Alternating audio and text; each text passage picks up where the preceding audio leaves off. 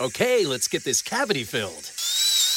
Uh, doctor, I think your tank is leaking laughing gas. Gas?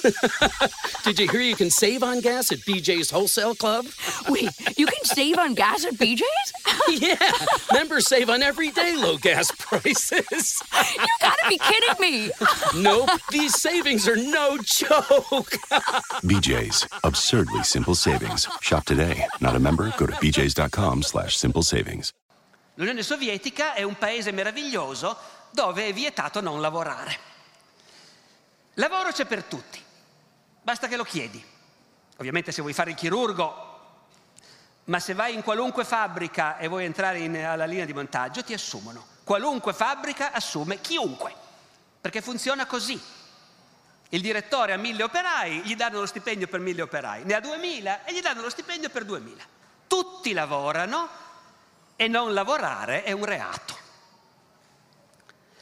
C'è un decreto apposta ma il punto è che il decreto contro i parassiti è un decreto che è stato concepito in realtà per colpire, come dire, i delinquenti abituali, eh, chi vive di prostituzione, chi vive di gioco d'azzardo, anche in Unione Sovietica c'era tutto questo, c'era tutto in Unione Sovietica ovviamente. E il decreto è stato concepito per permettere alle autorità di colpire persone di questo genere. Il caso Brodsky è il primo esempio dell'uso di questo decreto per colpire invece un intellettuale sgradito. E gli storici oggi ne parlano come appunto un momento di svolta, un esperimento.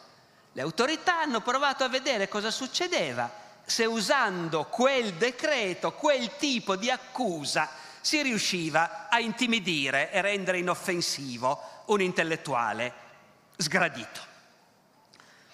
Noi abbiamo i verbali del processo, sono stati pubblicati, ma già all'epoca.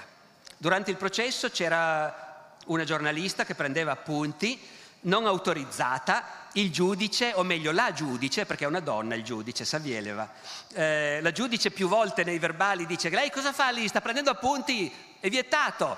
In qualche modo questa continua a prendere appunti lo stesso, li porta fuori, arrivano anche all'estero. Il processo Brodsky a un certo punto viene seguito all'estero la BBC trasmette i verbali e i verbali di questo, processo, di questo dibattito sono straordinari. Il punto centrale ovviamente è che Brodsky dice io lavoro, faccio il poeta, eh, faccio il traduttore, mentre il giudice vuole dimostrare che lui non lavora. Quindi, giudice, ma in generale qual è la sua professione? Poeta, poeta e traduttore. E chi ha dichiarato che siete poeta? Chi è che vi ha incluso fra i poeti? Nessuno. E chi mi ha incluso nel genere umano? Ma voi avete studiato per questo. Per cosa? Per essere un poeta. Eh, non avete cercato di, di, completare l'istituto dove preparano, dove, dove insegnano. Eh. Io non pensavo che fosse una cosa che si insegna. E come si diventa poeta allora? Io penso che sia un dono di Dio. Poi ancora il giudice. Avete richieste da presentare al tribunale? Vorrei sapere perché mi hanno arrestato. Questa è una domanda, non una richiesta. Allora non richieste. L'avvocato di Brodsky, che è una donna, anche lei, Taporova, porta le prove, i suoi lavori di traduttore, però siccome ci crede poco e ha capito l'aria che tira, in realtà cerca di sostenere che sono i problemi psichici che gli impediscono di lavorare in modo continuativo e chiede una perizia medica. Il tribunale decide una perizia psichiatrica. In realtà non allo scopo di vedere se lui può essere considerato innocente, ma allo scopo di vedere se può sopportare una condanna. Ordinano la perizia psichiatrica, finita l'udienza, escono. All'uscita dell'aula si rendono conto che c'è un'enorme folla fuori la giudice. Quanta gente! Non pensavo ci sarebbe stato un afflusso così. Una voce tra la folla. Non accade tutti i giorni che si processi un poeta. La giudice. Poeta o no, per noi è la stessa cosa. Tre settimane in clinica psichiatrica e stavolta senza la, la, il diritto di andarsene quando non gli piace più. ricordi drammatici, lo svegliano in piena notte, gli fanno bagni freddi. Alla fine arriva la perizia che conclude che il soggetto presenta tratti patologici, ma è idoneo al lavoro e quindi può essere condannato all'obbligo di lavorare. E qualche giorno dopo c'è la seconda seduta. Vi leggo anche qui un po' di questo verbale che trovo appunto una fonte straordinaria. La giudice, cittadino Brodsky, dal 1956 voi avete cambiato impiego 13 volte. Avete lavorato un anno in fabbrica, poi avete smesso di lavorare per sei mesi avete partecipato a una spedizione geologica, poi restate quattro mesi senza lavorare. Spiegate alla Corte perché durante questi intervalli avete vissuto da parassita. Brodsky, durante questi intervalli ho lavorato, ho scritto versi. Dunque avete scritto i vostri cosiddetti versi.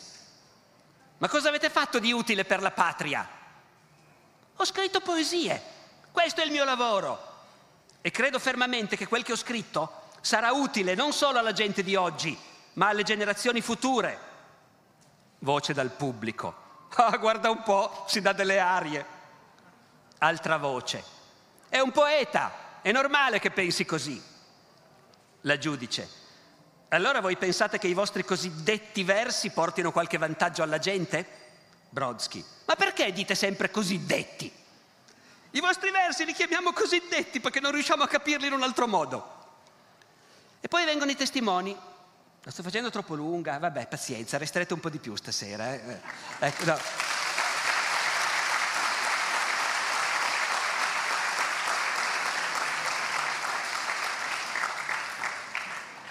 La difesa chiama diversi poeti e traduttori, anche gente importante che ha degli incarichi direzionali, e tutti dichiarano che la poesia di Brodsky è lavoro, che le traduzioni di Brodsky sono un lavoro importante, di altissimo livello, che è un ragazzo di grande avvenire. C'è una poetessa, Natalia Grudignina, che è anche un boss dell'Unione degli Scrittori, una che organizza gruppi di lavoro di giovani letterati e, e dichiara io, io penso che abbia molto talento e la giudice, e perché lavora da solo? Perché non frequenta nessuna associazione letteraria? E la Grudignina, nel 58 ha chiesto di essere ammesso nel mio gruppo. Ho rifiutato perché avevo sentito parlare di lui come di un giovane isterico.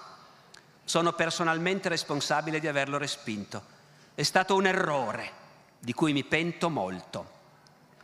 Fra i poeti chiamati a testimoniare due sono ebrei e con tutti e due la giudice fa la stessa ignobile sceneggiata, cioè li chiama e poi dice, ah, il suo cognome è insolito, posso vedere il suo documento? E sta di fatto che di questi testimoni a favore di Brodsky, tutte persone importanti del mondo culturale, più di uno poi avrà dei fastidi sul lavoro per essere venuto a testimoniare in suo favore, trasferimenti, ammonizioni.